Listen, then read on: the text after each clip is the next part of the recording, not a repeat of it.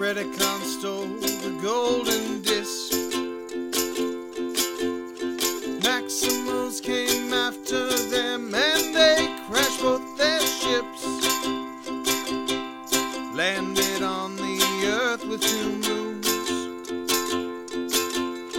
They fought in the Beast Wars. I mean, what else were they gonna do? Warren Beast, Warren Beast. We talk about things like energon and protoforms and sparks. Warren Beast, Warren Beast. How the Maximals have no end game and Megatron's not smart. Warren Beast, Warren Beast, Warren Beast.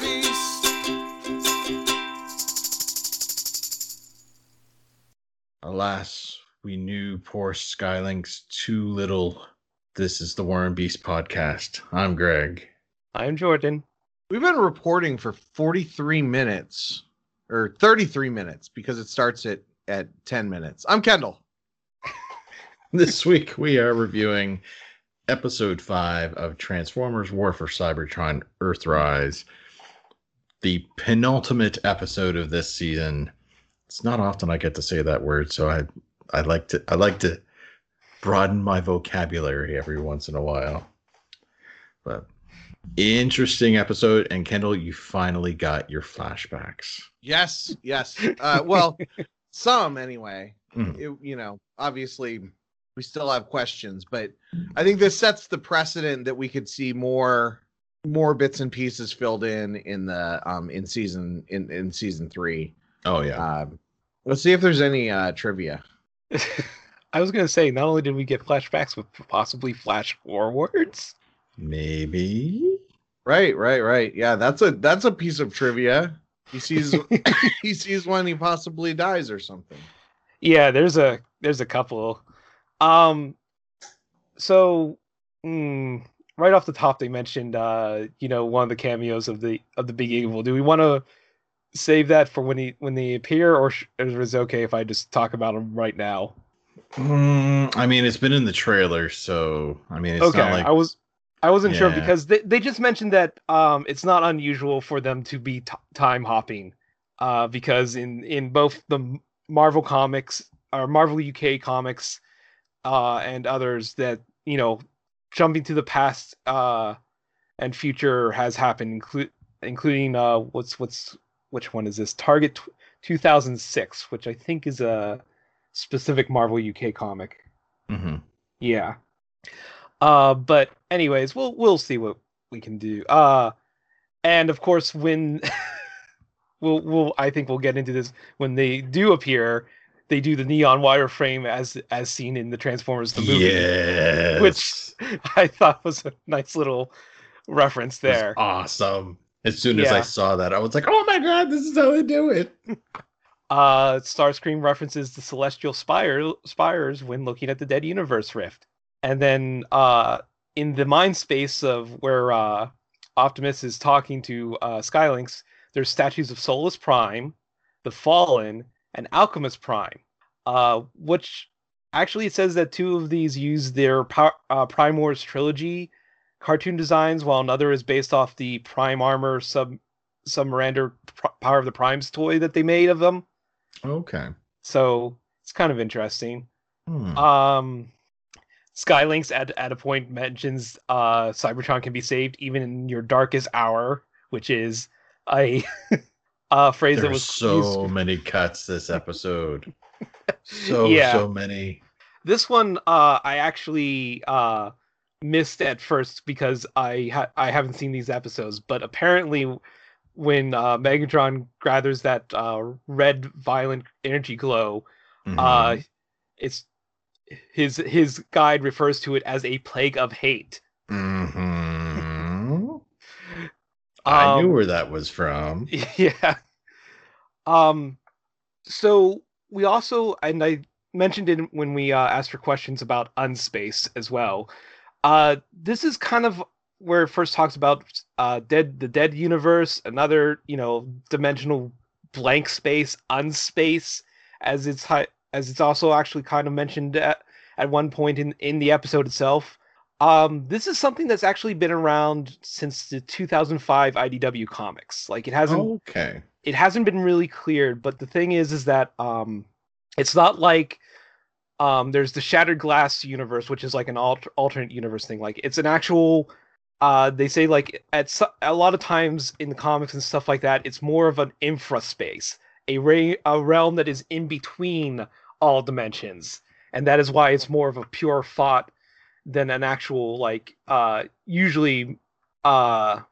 at least that's what is being portrayed in here, is that it's an infraspace, and that instead of like an other realm kind of thing that it does in some of the other ones. But that does also explain a lot of what we get this episode too. Yeah. Like I think in Prime they have a dead universe too kind of thing, and that's as well besides that they use, but I think that was like after the comics came out that they used that. But one of the things about the dead universe is that it is also supposed to be an actual like dead universe. Like it's a mirror, like unlike Shattered Glass where it's like just a mirror, it's like it's supposed to be a dead mirror. Like things are actually zombified there, and that's what some of the comics have done before. But of course, they're not exactly zombies in this case. Yeah. And the fact, as I said, like they also refer to it as an unspace, which is actually something that has been referred to in some of the 80s Marvel's comics of a non thing that is a dimension between realities, a crossroads as of sorts. This has actually been referred to again in Cyberverse recently. Oh. Yeah, like it's basically a spot where alternate timelines and dimensions and such crossover. Okay. It's weird because the more I think about it, like we have mention of it here, but there's other shows that have sort of talked about a space between worlds or between dimensions or between times. The one that sticks out to me the most is Star Wars Rebels. In the final season, we get that, but it seems to be something cropping up a bit more now. Yeah. And then also there's like an X-Men thing of that too. Yeah. I'm pretty sure the Marvel Universe, and which specifically has made many. Well, okay. First of all, Marvel Universe has like 3 different limbos that are all called limbos. So there are very, very like unspaces and spaces between worlds. So I am pretty sure not only have the X-Men, but I think some of the other cosmic heroes have gone in between dimensions. It wouldn't be surprising. I would bet like even money that the original Guardians of the Galaxy have been in an unspace at some point, like a dimension between dimensions. Yeah. And then, of course, don't forget there's also like the Nexus of All Realities in Florida in Marvel, where like alternate dimensions and things cross over, like in a specific spot in our dimension. Yeah. And then it also mentions that besides some of the possible futures we see that Sky Lynx shows Optimus, which includes a scene from the Transformers movie, which again we'll get there. We also see an red-eyed, evil-looking Optimus Prime, which kind of harkens back to the idea of a Nemesis Prime, even though they don't actually ever like give them a name. In the IDW comics, it has been mentioned that A Prime, specifically Nova Prime, became Nemesis Prime once they fell into the dead universe. So, like, that might be a nod to that for one thing. But also, there is the fact that, Optimus himself became Nemesis Prime in the live-action film The Last Knight. So, whether it's Optimus or a copy of Optimus or just another universe's Prime that becomes Nemesis Prime, that is one possibility of that, evil future we see. We don't know. But it brings up the fact that there's very, very many possibilities for that. And it's funny too because we do get a toy. Yeah. There it literally shows up for all of maybe 4 seconds, but they did a special release toy of it for the for this series. I haven't done it because I've fallen off because of phone trouble and stuff like that, but I've been playing. But one of the fun things about Forge to Fight was at one point after there was a storyline where they were gathering up the primes to fight like the Necronicus, which is like a combination of Megatronus and a Necrotitan kind of thing, like in the storyline. So they need to get up various primes, and so they got Primal, they got Optimus, but they also had to get Nemesis Prime. But they're like, but he's the anti-Prime, like, against all life. He was like, no, we want the Shattered Glass universe off Nemesis Prime. The mirror of Nemesis Prime that is good. So wait, we want the copy of the mirror of the copy. And it's like, by the time they're there, I'm just thinking, it's like, wait, so they basically just want the Waluigi Nemesis Prime. Oh my God, there's the episode title. But yeah, it was hilarious, and I've been posting the screenshots of these in a folder on my Facebook sometimes, so it's not hard to find if you've ever find me on Facebook. Mm-hmm. But yeah, some of the writing is just hilarious because the people are like, this is very strange and very weird. And the Shattered Glass, like they had the running gag of how the Shattered Glass, like Starscream and Megatron were like caring and helpful individuals. Like whenever they would say something positive or good or anything like that, it's like, wow, that just feels so weird and wrong. Mm-hmm. And it was fun because like they did it enough that it was like, it was still funny without overdoing it. So, I actually, so this is my little like soapbox about parallel universe stuff. Mm-hmm. A lot of time I don't really like when you have a parallel universe where just all the good guys are bad and all the bad guys are good. I like it better. Like in the Star Trek Mirror Universe, it's not that all the good guys are bad and all the bad guys are good. It's that the universe is fundamentally corrupted. Yeah. And so kind of everyone is bad. Yeah. Certain things have happened that caused more people to be bad. Like, like a lot of people started wearing sleeveless shirts and that made them all evil. And of course one of my favorite little things is like Spock is the one good character in all of the Mirror Universe, and he has a goatee. So he's the one character that has the goatee. So when you see people who have a goatee, they're not the evil twin. They're the one good guy surrounded by the evil people. It's not actually true, but finally my goatee is meaningful. That's not actually true because the meaning has changed and things and things change. But don't take this away from me, Kendall.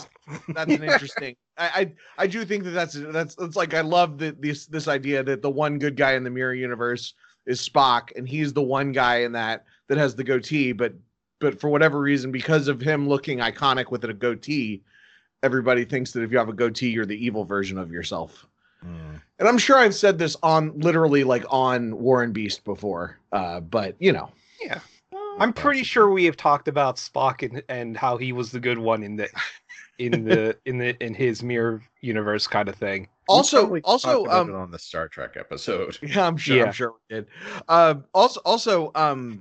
Like kind of related to that, the other thing I like about the Star Trek Mirror Universe is Spock does stuff to make the Federation not evil, and then if you I can't remember, I think I read a book or something. Oh, I read a comic. There was a Next Generation comic that took place in the Mirror Universe, and also this is closer to canon because it also happened in Deep Space Nine. Basically, when Spock made the Federation not evil, it caused the Federation to fall to pieces, and all of the kind of all of the villains in that universe, or the villain, you know, the Romulans and the Klingons or whatever. I don't remember all the details, but like kind of, you know, took over that because everybody else in the universe was still assholes. even though Spock, you know, did things to try to make the universe not be all assholes. And I don't know. I like that. Although that comic series that I read had very bad art. It was like some of the worst art I've read in a comic. Yeah, I mean, and it is kind of like hit and miss how a parallel universe like good versus good is flipped can be done. Like I said, like the main joke was like, oh, instead of being evil, they said good things. Like I said, like one of the good things about that, about the writing, those little story there, is that they didn't play that joke a lot. They played it enough to make it a good punchline, but they didn't overdo it so that it was like annoying or like that was the only thing that was about them, you know? And it's a fine line. Like you can flip that, but without sometimes like further info things, it just becomes a one note kind of thing. And I think there's been some good, relatively good stories that have used the Shattered Glass where they do kind of do more than just like, yeah, their personalities are changed, but there's still things going on, and there's reasons why they are acting as they are with these flipped personalities, and there's definite consequences for them being this. It's not just I'm being evil for evil's sakes because Mike in another universe there's someone who's good of, you know, good. Right on. Yeah, I think there's certainly, like Kendall, you had said, there's definitely examples of mirror universe that can be interesting. And as Jordan, as you said as well, like there's definitely different ways that you can take it, especially in the sense that we're going to be sort of getting into it this episode of, you know, multiverse, that there's a lot of stuff that you can get into with. It's not all cut and dry as far as, you know, mirror bad, you know, this side good type deal. So it'll be interesting to see what comes next. But yes. So Kendall, were you successful in finding any trivia or no? No, there's no trivia, but okay. Is Paleotrix, is that an established character? Or is that a new character? I believe it's a new character. Okay, because I like his design, and he's the skeleton dinosaur. Mm-hmm. Oh yeah, I'm kind of tempted to buy it. If it wasn't for the fact that I have to keep, I literally have to like I can only get maybe like one toy per series kind of thing because of things.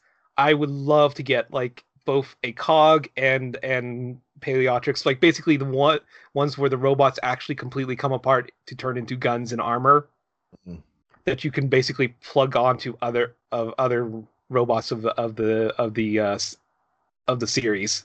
Yeah, I want to know. I wish. So I had that. So this is my made up trivia. Yes. It's not actually. I don't have any backup for this. But I was wondering about it. So, you know how I've been complaining about them releasing the toys too far in advance of the show. So the show comes out you can't buy the toys. Mm-hmm. Yeah. I wonder if their release schedule was messed up because of the pandemic. That's certainly possible. I think there actually was a little bit there was a note that something was changed because of the pandemic, but I could not tell you what it was specifically. Yeah. I wonder because like it just seems. I mean, I don't know. Do they normally do the toys normally come out this far in advance of the actual? I know they usually. I mean, like, you know, like Star Wars toys come out a month or two before the thing comes out, and like there have been times when like. You know the Lego set for the Civil War spoiled the fact that Ant-Man got big. Yeah, and like there, I know that that's a thing, but I just feel like these are being released like so far in advance. But maybe I'm just Because like the Earthrise stuff came out like before Siege even came out, right? Seemed like it. Yeah, but I think that was running into the same problem, like we said before, because the pandemic things. Right. Yeah, that's what I mean. Like, but like it would make sense if if you've got if you had the supply chain in place for the toys, because like I know that there's like. I guess I heard that there were like toys for the Top Gun sequel that just kind of never happened because of the pandemic. And others like there's a supply chain that's in place that's well ahead of time for toys like this. And then if the pandemic caused a delay in the making of the actual content, but it didn't cause a delay in the toy manufacturing, it would make sense why. It could have been a disruption in the logistics chain as well. Mm-hmm. I mean, a lot of transportation companies, while they've still been going, they've had some priorities that they've had to change with regards to what's been shipping and whatnot, especially when it comes to like cross-border stuff. Mm-hmm. So there's certainly some possibility of some issues there as well. So your fan theory on this would be something along the lines of things got shipped out of order because of logistics? I would say so. Okay. That makes sense. Oh my gosh. Yeah. I have the chat still has that pictures of those Skyline conies in the window. This looks so good. I'll need to have supper after we record this, because I have not today, because I've been very lazy and I've been working on a gunpla. So I actually do have some canned Skyline chili and a bunch of cheese and some new hot dogs. Well, there you go. There's your dinner planned. This sounds, yeah. I already did eat dinner, but this is, second dinner. But anyway, we have been going and talking on trivia and toys and whatnot for a while. We haven't even started reviewing the episode yet. So I was holding my hands as if I was about to clap, realizing, oh wait, we already are recording the episode. We already started recording, yeah. But yeah, so getting into the episode proper, we open up on this field of, it's almost like staves with, it's almost like wizard staves with like glowy orbs on top of it. Some are taller than others, but I'm sure it must be there must be like some sort of different significance. It must be like some sort of a forest or something along those lines, I would assume. It's a robotic field of wheat. Yeah, something like that. What I thought was interesting about this setup, like this seemed very, like obviously the show in general looks really good and really detailed. This scene like reminded me of something from actual Beast Wars. Yes. Like it seemed way less detailed. Mm-hmm. The character model for was that Ultra Magnus? Is that no? That's not Ultra Magnus. Alpha Trion. Alpha Trion. These like arbitrary names of characters that don't matter but also matter a bunch. Like they just it's just the characters that you have wanted to see a flashback of since the start of this, like Nacho Supreme or whatever. But yeah, Alpha Trion, that's his name. I mean, there's just these I don't know, I'm bad at names, but like his character model looks a little bit hastily assembled, like some of the other characters that they only used for one episode. Mm-hmm. And then there's the airplane dinosaur, Sky Lynx, which that's a fine design for a character that is on Earth, but couldn't they have made him a little bit more Cybertron-y? Made him look a little less like a 737? Yeah. Well, and here's the weird thing, because so Sky Lynx has gone through a couple of different iterations. Originally, Sky Lynx, if I remember correctly, was a space shuttle. Yeah. With like the blue bottom, and the blue bottom could turn into like a launch sort pad. Of a cat. Yeah. Well, no, I mean like pad. Part of its vehicle mode was like it was a ship with a spaceship with a cargo / launch pad thing that it could do. But then that launch pad could turn into like a type of a like a cat, like a cougar or panther, something along those lines. Like they could separate. Then it's sort of morphed into sort of like the Concorde jet in other iterations. And so this is, I guess, a little bit closer to something like that. But still, it's a little bit of a weird design, all things considered. Yeah, especially when you consider that other characters they have made, like, transform into vague Cybertron-y vehicles. And even the ones, the few that they kind of stuck to a traditional, like, you know, like Optimus Prime has to look like Optimus Prime. Yeah.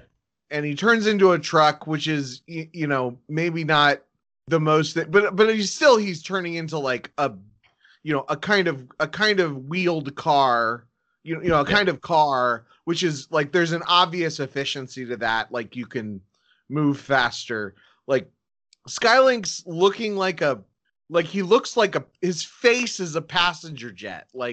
His head is a cockpit. It's a weird choice. And it's like, if it wasn't for the fact that I'm probably like, I'm used to it, I would agree. Like, I mean, his head is like, he's got like, it gives him like a brontosaurus look kind of thing when he's in his normal, like, untransformed, like, vehicle mode. And while his head does kind of give it like a dinosaur like feel, it is still the nose cone of a plane of a space shuttle. There's no denying that. There's no other way to see it. Yeah, and if they just made it like, I mean, I don't know, maybe he's an established enough character that they couldn't have done this. I mean, he's not a character that I'm personally familiar with in the stuff that I've consumed, but I've consumed a random patchwork of stuff, so I'm not, you know, aside from the fact that they made War for Cybertron specifically for me, it just seems like a weird choice. Like which characters do you make look more robot-y sleek versus not? And like this one is like the furthest, like you can see it's like, okay, that part transforms into the wings, that part transforms into the nose, you slide the neck in, like you can visualize exactly how this thing transforms, which would be great if it wasn't what this show is, which is where you're seeing the sort of the Cybertronian versions of the characters. Yep. Mm-hmm. Yeah. And it does appear as though the toy is based off of a space shuttle again. Yeah. From what it looks like. And then the base is sort of like a rolling launch pad / tank sort of deal. Yeah. Because I think he's also one of the larger ones that kind of also does like a base mode as well. Okay. Like Scorponok. Gotcha. Interesting. I think. But yes. Yeah. So should he have been so because that's another thing. That's another thing is if he's actually the size of Nacho Supreme, and he transforms into a base or a plane, I could actually kind of see that maybe if we got a little bit more with him. Mm-hmm. And then he's just, his scale is off because he's in the dead universe, which is this weird of the mind universe or whatever. Like I could understand that. Let's say that's what's happening. Sure. Okay. But yes, we went on our little Skylinks tangent there. And the reason that we bring it up is because Alpha Trion and Skylinks meet in the middle of this field. Alpha Trion is carrying the Matrix of Leadership. So we know immediately that this is a flashback, obviously, especially since we've got Alpha Trion. The Staff of Solus. Yes. Which is a weird, like it's more in just kind of the tertiary things. And which character was it in? There's a character in some of the later IDWs that she's like the leader of the Torchbearers that carries a staff that is actually the Staff of Solus as well. Mm-hmm. But basically it is like a holy relic that can make anything.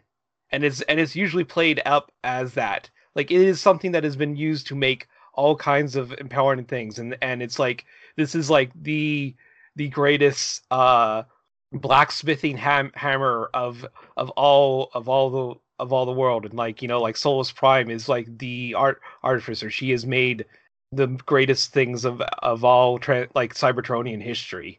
Yeah, yeah, and actually, I think the Machinima series make mention of, I don't know about the staff, but of her, if I'm not mistaken, of Solus Prime for sure. But yes, so we have a Machinima bit of Rooster Teeth Machina. We get a face off between Sky Lynx and Alpha Trion here, where Sky Lynx is arguing, saying that he is deserving of the Matrix, and Alpha Trion says that the Matrix belongs to who it chooses.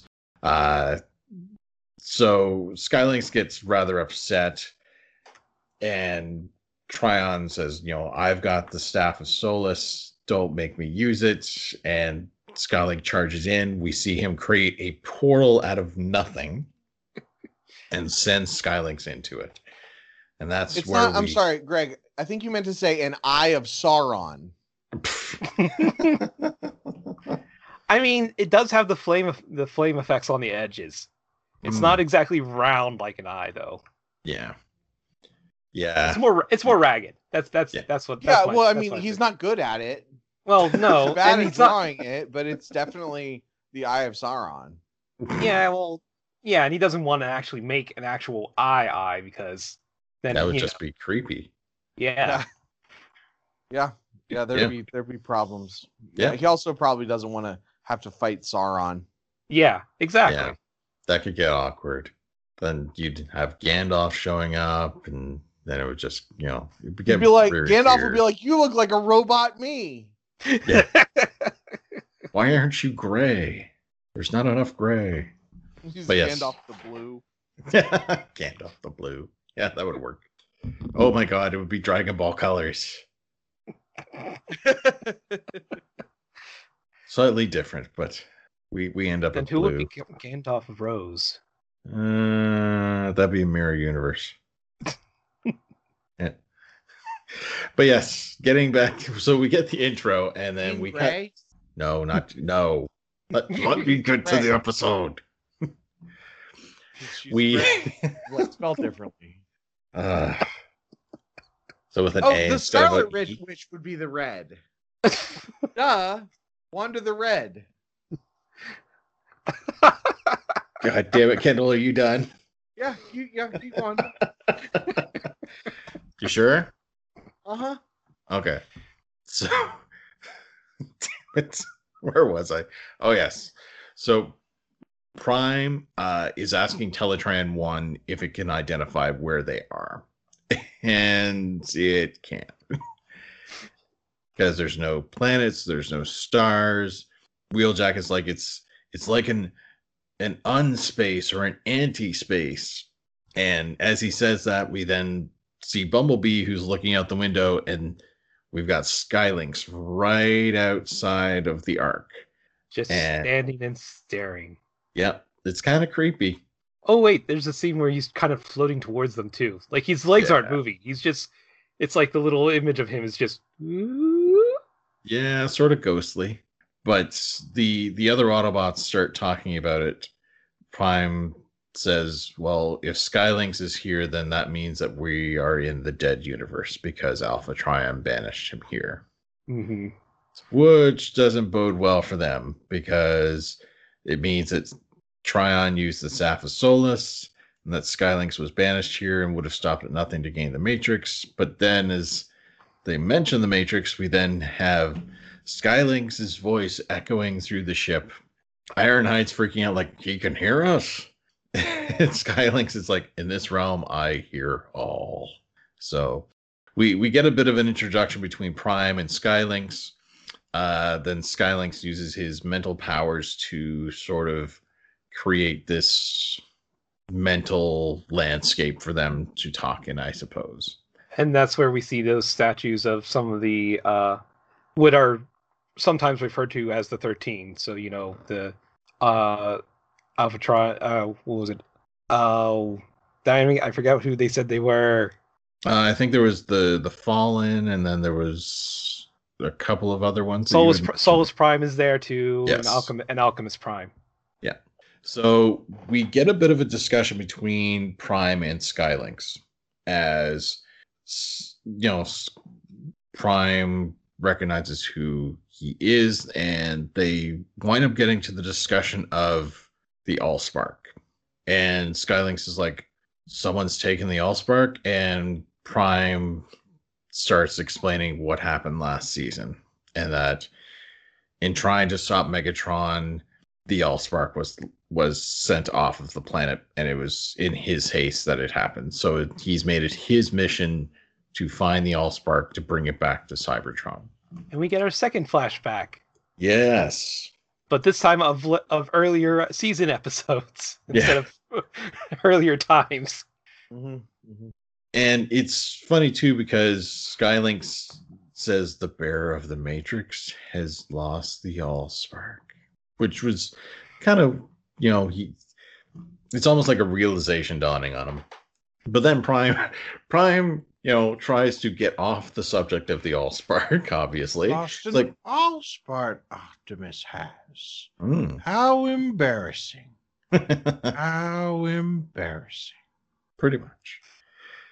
But, yeah, Prime does a good way of diverting the conversation, asking him what he has been doing all this time. And Skylink says that he has been fighting a great war as well. And Prime asks with who, and Skylink says with himself. So that's when we then cut to back to the Nemesis, as Starscream and Barricade are sort of getting their bearings again. And this is where we get Starscream saying, "What in the celestial spires is that?" And it's a big old orange portal similar to the Eye of Sauron that we saw earlier, as they're looking on, wondering what the heck they're going to do now. All of a sudden, we got Megatron back, and he is pissed with Starscream. But Starscream, of course, is like, you know, oh, you're safe. And Megatron just decks him, just lays him out. And he's like, did you really think those on my ship would automatically be loyal to you? And he tells Starscream to get off of his bridge. But, you know, we got a bit of Starscream begging, which doesn't really go well because Megatron just, you know, orders him off the bridge. And then he immediately turns his attention to Prime, asking where he is. And Barricade is like, he went through that portal, but it's closing. So Megatron orders the ship in. And we get a bit of a sequence where it looks very Doctor Who-y in the intro of a Doctor Who episode. Like this sort of energy tunnel that they're flying through, and then the portal opens and the ship goes through and it closes again. And now they, too, are in the dead universe. And as Megatron, you know, gets up from the floor, we get a big glow. And we get one of the first 86 movies references, as we get this. Like, it is so 80s looking graphics. Like, we've got the checkerboard sort of digital coming in, the purple frame, as we have a bot that teleports in, and lo and behold, we have Galvatron.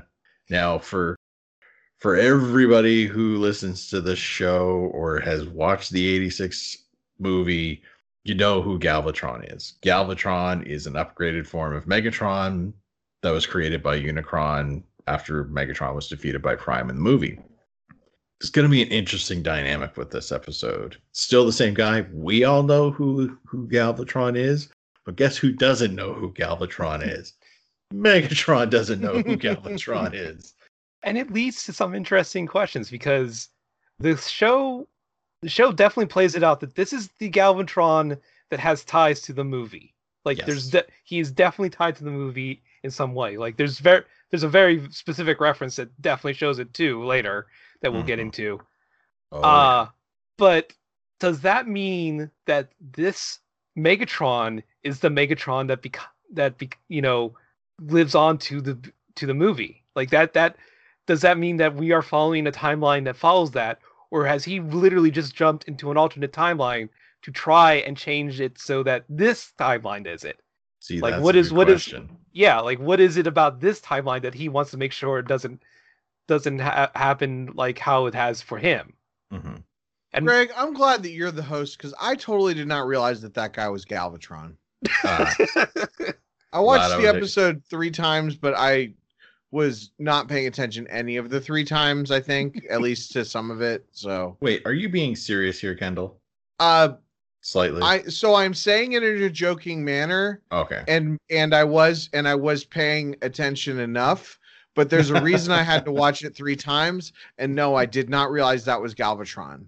Well, does he say he's Galvatron? No, he never says his name. But okay. Well, so there's that. That's part of it. Okay.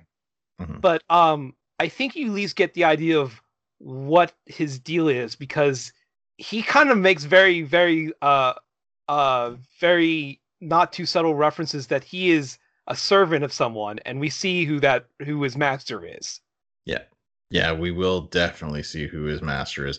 Actually, wait, he doesn't. Yeah, because Megatron asks who he is, and he says it doesn't matter. Yeah. He never gets the same, and we only get one shot of Galvatron's master, and we don't actually get his name either. But if it wasn't for the, I caught that was what's his face? that was the big bad from the '86 movie. Yeah, fuck, what's his name?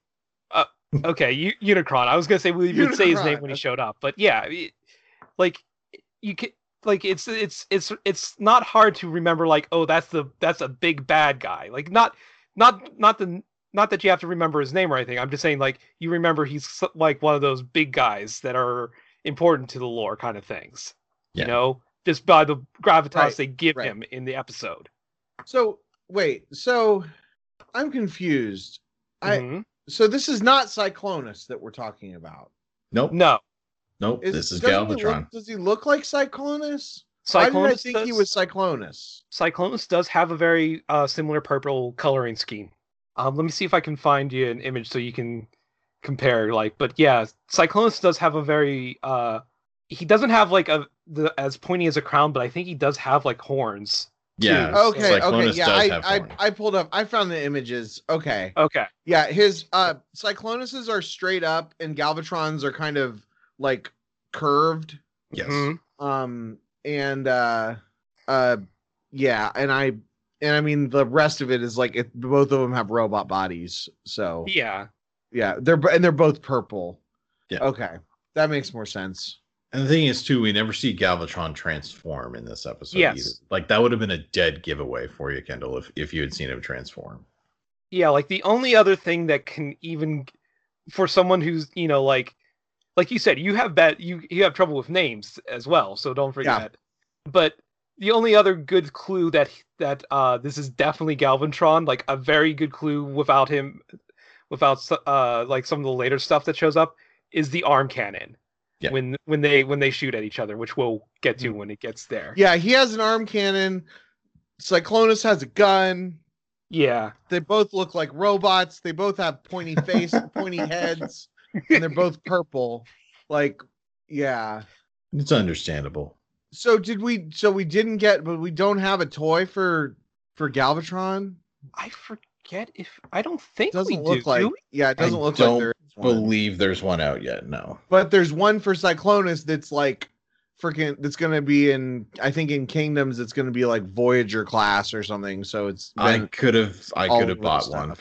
Yeah, I was in my local comic. I was in my local comic shop, and they had 2.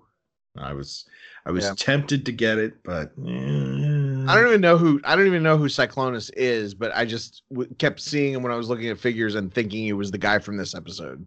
Well, I'm glad I didn't spend. Yeah. I'm glad I didn't spend $50 pre-ordering him then. Well, so in the '86 movie, he was Galvatron's right-hand man. Yeah. Oh, okay. Yeah. So that's probably why he looks like that then. Yeah. Yeah. Because Cyclonus is created by Unicron as well, out of if I remember correctly, one of the Seekers. Yeah. I've seen the movie a couple times. I do know things about Transformers, you guys. I apologize for being clueless. at this point. No, like, at this point, like when we first started, like it was fine that I didn't know about. I was the guy that didn't know things. Now I feel like I have consumed so much Transformers content and still know nothing. No, see, that's perfectly good, because there are still people who still have not like gone some of the backgrounds that like me and Greg have. So yep. they're in the same boat as you, Kendall. Yeah, like, yeah, I know, but still, like that doesn't mean that I'm not frustrated when I didn't understand that that's the future version of Megatron. I mean, I guess that's the problem with it. That's the problem that I had with the first season of this, right? That I didn't realize that some of the characters were who they were until a second viewing, and I watched this episode 3 times. And didn't realize that was Galvatron. Probably, you know why? It's because they didn't get Leonard Nimoy. They should have gotten Zachary Quinto to do the voice. Oh, and then that would have been interesting. And then I would have been great. That would have been an interesting way of doing it. Yeah, what's he doing these days? He's non-union. I wonder what he, because he actually I wonder if he's I remember a long time ago, like his parents actually lived near where I live in Pennsylvania, like in Western Pennsylvania. Like we were literally at a King's restaurant a long time ago where like someone's like, yeah, he was here with his parents. He was really nice. Like they were just having a family meal. Like because of the pandemic, I'm guessing he hasn't, he couldn't do that as much. But I was wondering if maybe he's gotten a chance, like, to quarantine and come visit his parents and see how they're doing. That would be nice to know that, during this, that they at least got together. Then have Maurice LaMarche, or LaMarche, I don't know how to pronounce that name. Have him do the voice of Galvatron, or of Unicron. Oh my God, that would be awesome. I think he's busy doing Disenchantment. Oh, that and the new Animaniacs. And the brain. Yep. Yeah. But yes, so we get a pretty surprise ending or intro for Galvatron here, but then we cut back to Prime and Sky Lynx as Sky Lynx is discussing the dead universe a bit more to Prime. It's vast, it's desolate, to be stranded here with nothing but your own thoughts. And all Sky, it's funny because we get Sky Lynx says all I wanted was escape, and we see a version of Sky Lynx literally running on fire as he is talking to Prime. So he's like generating a version of himself that is on fire, breathing fire, and is just going nuts.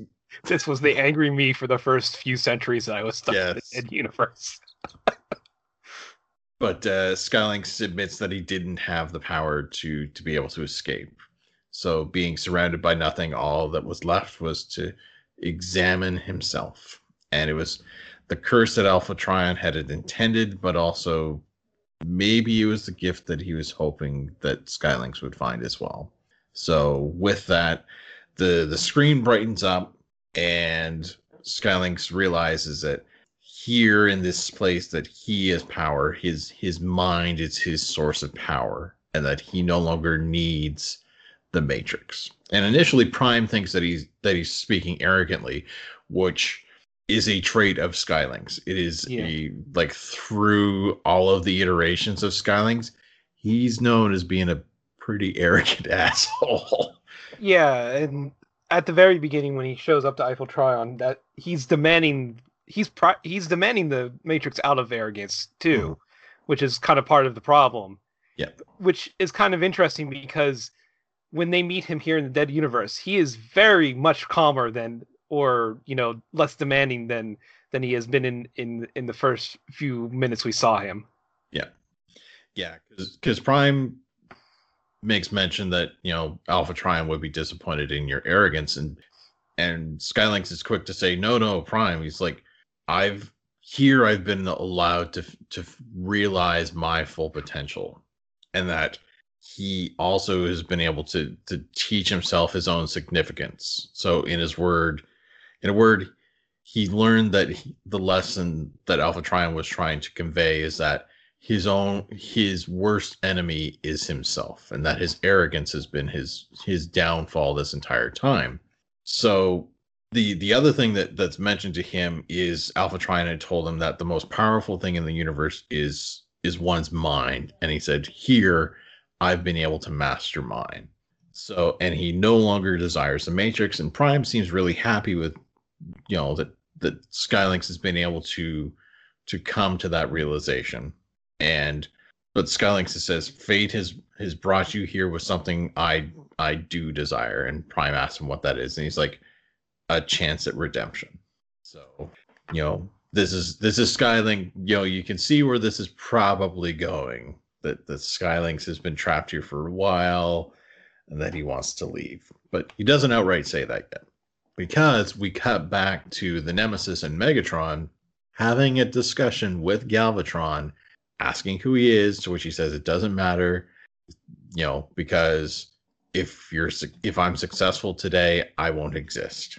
So, and then Megatron's like, yeah, well, I'll just wipe you from existence here and now, and tries to shoot him. And we get a brief battle. Galvatron like gains the upper hand really quickly, like just grabs Megatron by the face and just slams him into a wall. He's like, oh, with the rage and the anger, he's like, you know, you almost want to expect him to say that it's tiresome. But no. Yeah. And Megatron tries to fight him, but like Galvatron's got a hold of him, and he's like, I'm going to help you focus it, and then I can guide you to your rightful destiny. So then he manages to do almost like a judo flip to Megatron as he like tries to charge at him. And then Galvatron says that he's here to change the future and to change Megatron's destiny. So Megatron manages to do a pretty sweet ass, like he plants his feet and then flips off of Galvatron's chest. And as I said, he makes his own destiny and goes to shoot him again. And this time Galvatron's laughing. He's like, yes. And then Galvatron charges up his arm cannon. They shoot each other, but the bolts connect.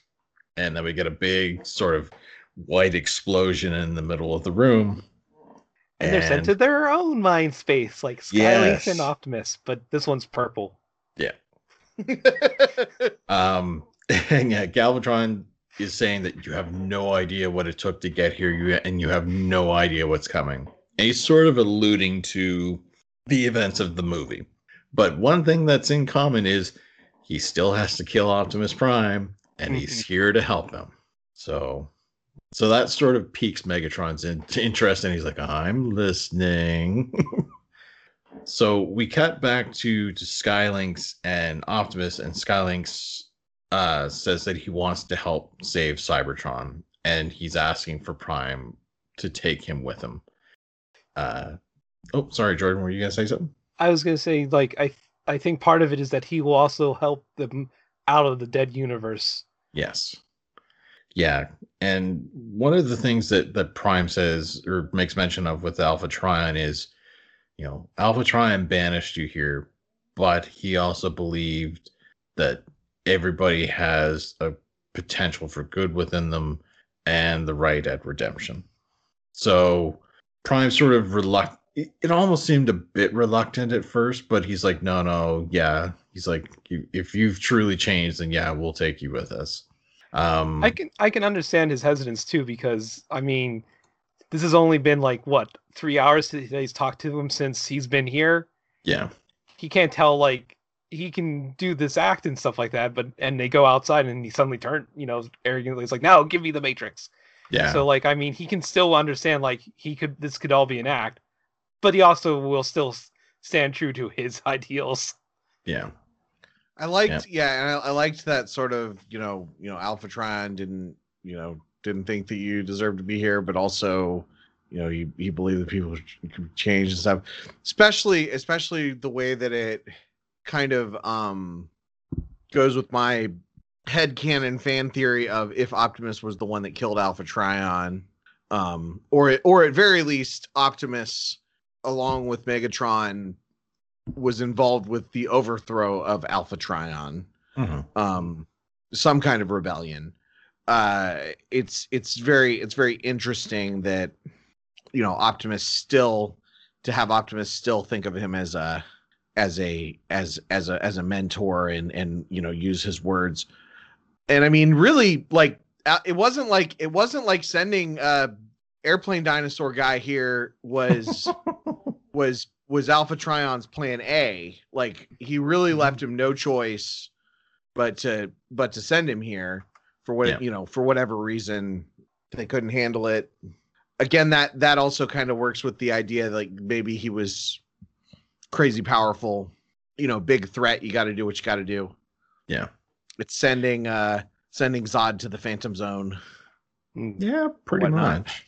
No, and there's nothing saying as well that Alpha Trion might have intended to bring him back. Like, his intention might have been the hope that Sky Lynx would have came to this realization, like he supposedly is saying, and that he could have brought him back later. But then his no, he didn't tell anybody that Alpha Sky Lynx was here, and then he got himself killed, and nobody knew. He was like, "Hey, what? You left me here." Well, near the beginning, Prime says that he knows that Sky Lynx was banished to the dead universe by the staff of Solus. Yeah. We have not seen the staff of Solus other than the opening of this thing. So whatever happened to Alpha Trion, if he took the staff with him, no one's going to be able to get him out of there without it. Yeah. So like if Botanica or somebody has the staff on some other planet. Yeah, they could have, if they knew about it, but.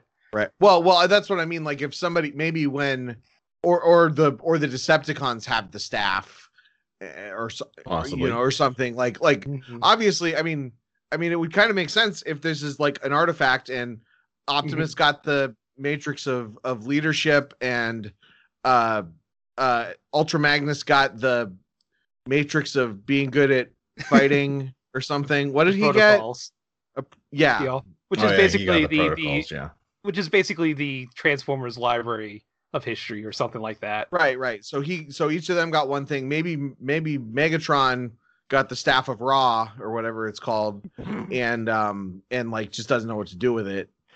Well, the other thing I'm wondering is whoever killed Alpha Trion, maybe the staff was destroyed when Alpha Trion was killed. That's true. Possible too. So I mean, it's hard to say. Or it could have been lost, like the Allspark was lost last season. Yeah.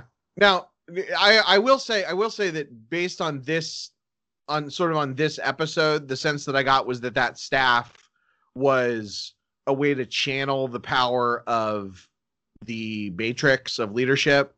So that's a possibility too, maybe. Because so the power and that's why Prime is able to get them out, but it's hard.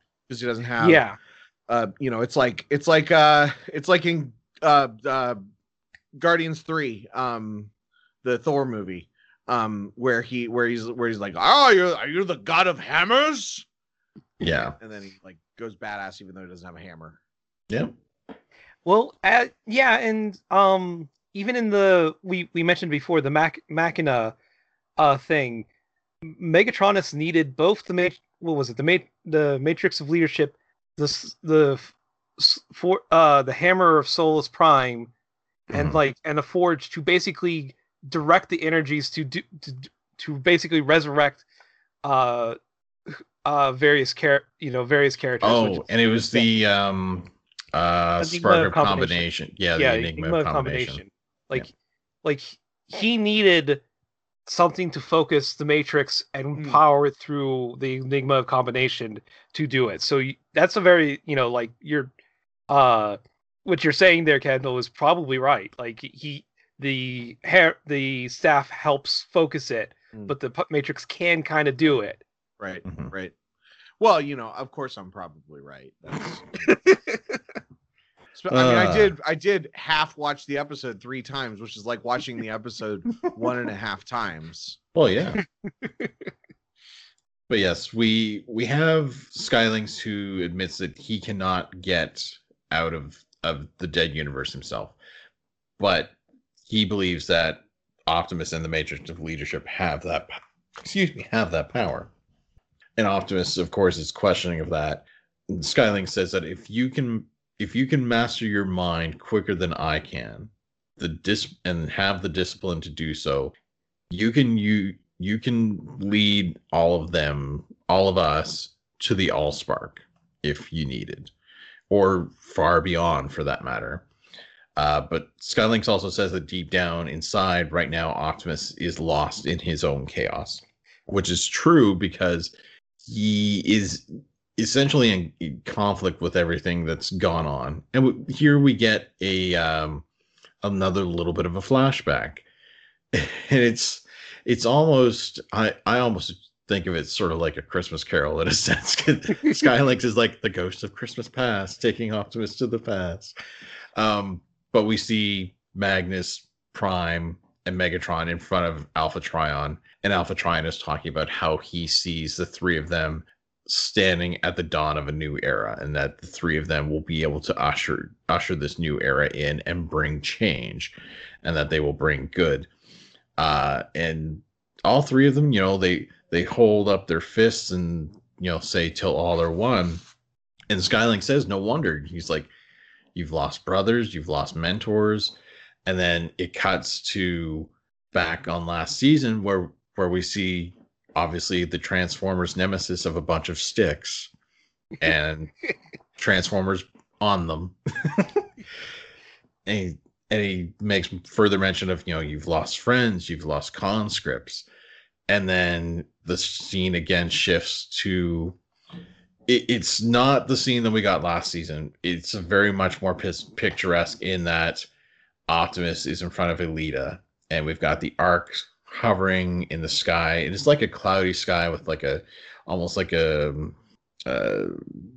sunset in the background. And we can see Magnus and the other Autobots sort of in the background also. But Sky Lynx says that, you know, you lost someone most dear to your spark.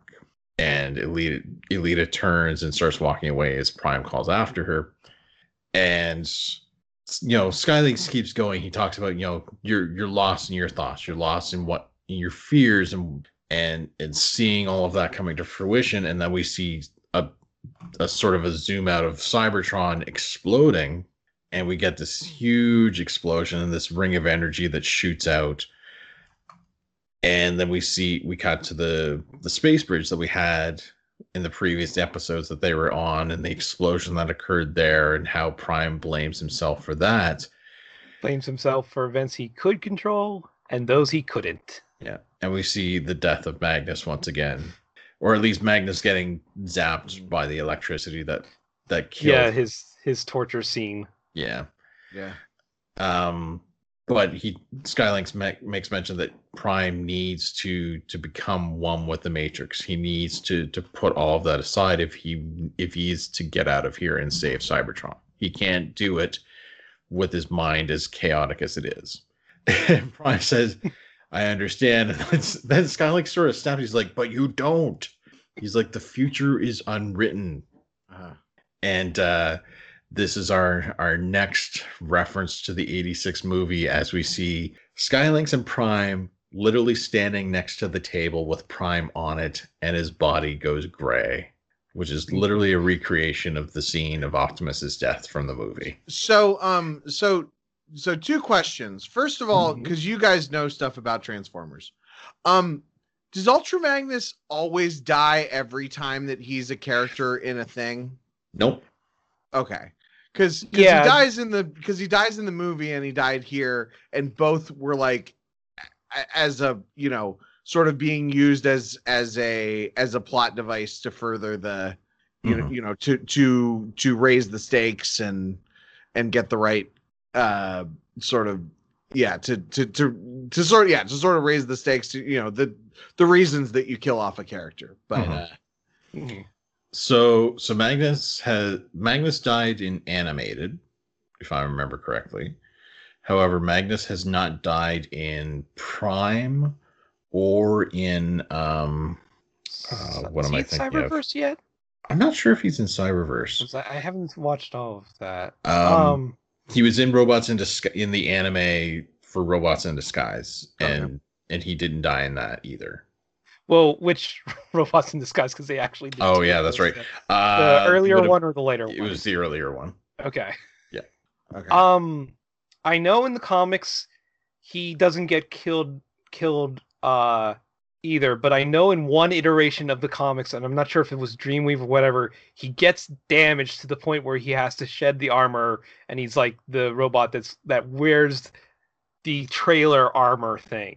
Mm-hmm. Like he, like they make a callback to it, to that. Like he gets basically damaged to the point that he has to kind of like downgrade. Yeah. But again, like it varies how they do that. Sometimes it is in armor. Sometimes it is his full being. Yeah, yeah. The toy this time around is an armor again. Although so instead of it being like a very small robot, it's almost like a white version of Optimus. Yeah, like it's a white truck essentially. So, but we never get to see it in this. I mean, aside from the comics, it's always been assumed that Magnus is just... Yeah. That's his body. And we never see, like, the white, you know, Optimus version of him either. So, but yes, we see Prime's lifeless body as Sky Lynx continues on saying that, you know, before the Matrix finds its next Prime, you must stay true to your path, otherwise... you're going to see it, or otherwise a darker future awaits. And so he is on a sort of a snowy hill with these comets shooting down and impacting on the ground. And we get all this debris flying up. And then as the snow starts to clear, we think we see Optimus, but it's instead a dark body. Like it's Optimus's body, but it's gray in color. The front windows are red and big glowing red eyes. Mm-hmm. Here is our reference to Nemesis Prime. So it then shifts back to Optimus. Like we zoom in on the face and the eyes, and then in like just a snap, it's back to blue eyes, blue faced Optimus. And, you know, his eyes go wide. As sort of a realization of like, holy crap, was that me sort of deal. But, and then we get yet another movie reference where Sky Lynx says, even in your darkest hour, know that you can still save Cybertron and that it's up to Optimus to do so. And he needs to focus and take them to the Allspark.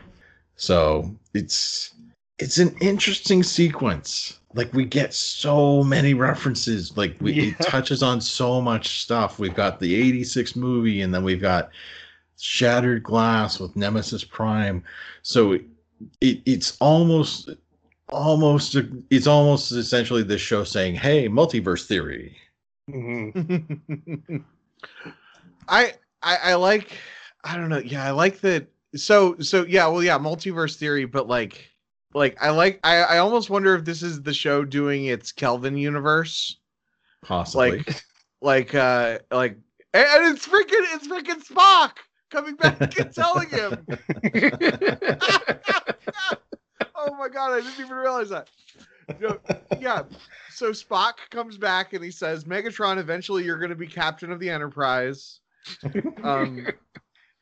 No, with this way, because it's important. He says that, you know, the future's unwritten. So they can, if they wanted to remake G1 in this style, mm-hmm. after all these, you know, crazy successful things, they totally could. And it's, yeah, you know, and have it lead to have it lead up to like events similar to the movie, and then like they remember this time, and then they're like specifically trying to avoid, you know, Unicron and everything. I've got a theory, but I can't really talk about it until we review the final episode. Ooh. Yeah, looking forward to next week, next recording then. Yeah, no, I've definitely got a theory that it's going to lead to something, but I can't talk about it yet. And I think this series is going to lead to a movie, or at least I hope, or another series that I think will be interesting. So we'll have to see. But yes, we get some psychedelic streaming colors going whizzing by Optimus's head as he starts to think, I suppose. We cut back to the Nemesis as it's sort of warping in those same colors, and we've got Megatron sitting by his captain's chair with Galvatron right behind him, and Megatron's wondering where they're going. And, you know, Galvatron is saying this is sort of a dead universe, and Megatron asks him if he lives here. He's like, no, I'm from a place of only agony.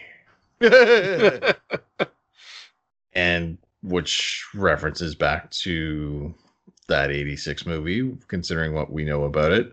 And he's talking about how Megatron needs to get his hands on the Matrix at all costs. And this is why, you know, even more reference, because we know why Galvatron wants the Matrix, because then he can't be controlled by Unicron.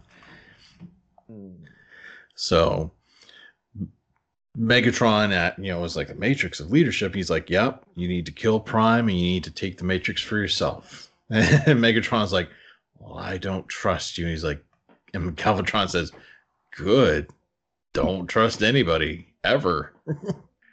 And then we get a flashback with him literally recreating the same scene that we just had with Prime, seeing Magnus, Optimus, and Megatron all holding their fists up in front of Alpha Trion. And Galvatron starts talking about how Prime was created to, you know, carry on a legacy, and that you would rise from the pit. You know, you would make your own destiny.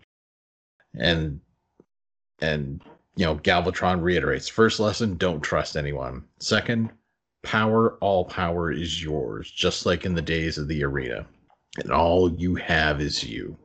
And we've got a scene of Megatron fighting a bot in the arena with others cheering on and watching. I think it's an impactor clone body. Yeah. They're using for the mook that he that he takes care of.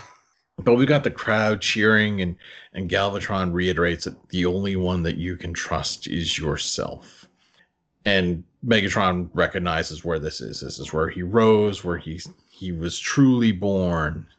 And Galvatron says, yes, in the anger and hatred of this place, you found true power. And we get a zoom in on Galvatron's face, which then morphs to Megatron's face. And Megatron's like, yeah, it's like, I understand. And he said, this. And then he chops the bot's head off. And this is where I was born. This is. And then Galvatron says, this is where we both rose to power. So right there is, you know, this is our connector.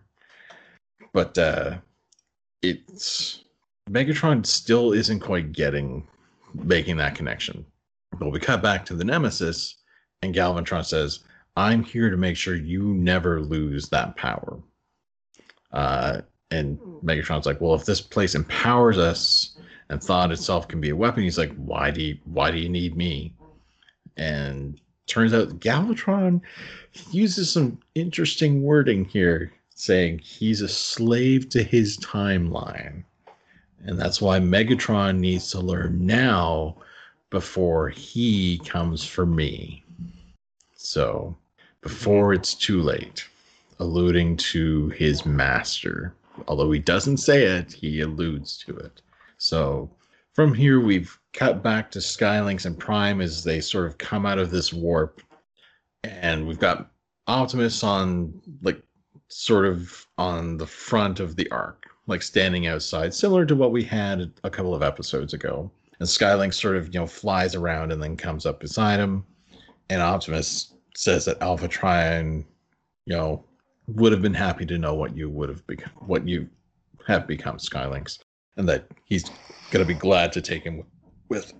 And Sky Lynx is very thankful for that. And, you know, this is the first moment that we sort of realize, okay, Sky Lynx is actually being genuine here, because Prime's out in the open now. If he wanted to take the Matrix, this is when he could have done it.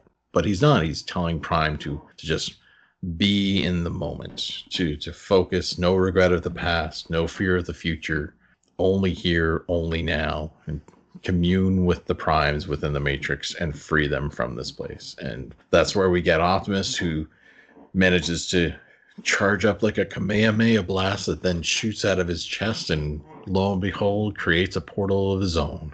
So We get the big old eye of Sauron again. Only as he shoots it out, we then get the Nemesis that comes out of warp. And Megatron's like, we need to target all the weapons. And Galvatron's like, what did I just tell you? He's like, weapons aren't going to work here. You know, they just don't. So it's interesting because Galvatron then tells him to use his mind. I'm sorry, Kendall, were you going to say something? No. Ah, okay. So he's like, use your hate, your rage. It's very Palpatine-esque in a sense. You strike Optimus Prime out of the stars, and we get Megatron who's, you know, growling and saying yes, and then his hand starts to glow this red, almost vapory sort of mist coming out of it, and then his whole body. And Galvatron's like, yeah, that's power. This is your power. And so there's like lightning crackling around his body. But this is yet another reference, because this is referencing the hate plague from back in G1 almost, because this is exactly what the hate plague did. It amplified anger and rage, and we had anybody who was infected turned red. So we don't get quite the same effect from the G1, but it's very, very, it's definitely a callback to it. So I want to point out, because I love this joke, but on the TF Wiki, they have an image of when Megatron first fully powers up with the, you know, the nimbus of red from his, you know, hate and anger. Mm-hmm. And the caption number says, KO Ken times 4. Nice. We even get some Dragon Ball references in this episode. I almost want Sky Lynx to say what? Yeah, oh, that'd be great. KO Ken what? Nani? Because that was also one of my favorite abridged jokes. Yeah. It's like whenever he was like, KO Ken times 10. KO what? Yep. Oh, those are good jokes. But we then cut to outside the Nemesis, and literally the entire ship is now engulfed in these red mists and flames that are shooting off, and it crackles shoots of black, thrumming throughout. And Skylinx and Prime realize this, and Skylinx tells Prime that he needs to go. So Prime runs inside as Megatron is literally almost like a powering up, and says, "Death, Prime!" And then this beam shoots out at the ship. They aren't moving, but then we see Skylinx's face as he jumps in front of the blast and literally diverts it. We see beams of energy shooting from around the Ark as Skylinx is getting hit, and he's telling Prime to go and take the Ark and save Cybertron. And then Megatron realizes that it's Skylinx out there. He's like, no. And, you know, Skylinx is yelling after him to go, get away. And then Skylinx's body literally turns into energy and just floats away. He's essentially disintegrated as the Ark flies through the portal. Galvatron, you know, is picking up Megatron and is like, stop them. And as he does, we get a light that shines from up on the ceiling, starts pulling him away. And he's like, no.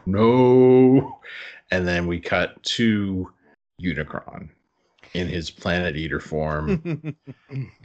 So we didn't... Galvatron never says his name, but the subtitles actually do say this is Unicron. Yeah. Mm. Yeah, and we hear Unicron saying that Galvatron is going to suffer for this moment of treachery. And we get the 80s checkerboard again as Galvatron's like screaming and starts to fade away. But as he is, he's like, there's still a way, there's still, use this. And he throws his hand out, and then we see a golden disc form and start to spin. That was exciting. Yeah. I like. And Megatron looks at it as it's spinning, but then it fades away. And there's some very recognizable symbols on one side of that disc that we're all familiar with. So that's a pretty big hint. Yep. Pretty soon the Predacons are going to steal the golden disc. Mm. the Maximals will come after them and crash both their ships. Yep. At least we assume that's what's going to happen. And they'll land on the Earth with two moons and fight in the Beast Wars, because, I mean, what else are they going to do? Yep. And then somebody's going to make a podcast named Warren Beast. Maximals will have no end game, and the Megatron won't be smart. Oh, and do we mention where they come out of?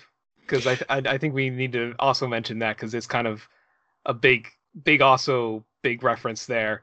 Because once the Ark gets out of there and everyone starts waking up, and the Nemesis falls after them, right? Like, they do get through the thing. I forget if they actually get through the portal as well, but yeah.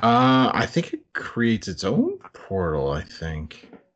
I know it definitely is behind it. No. It does come. Yeah, the Nemesis does go through the same portal. Before it closes. Okay. Yeah. So, yeah, now they're both above a blue and green planet that obviously is supposed to look very familiar.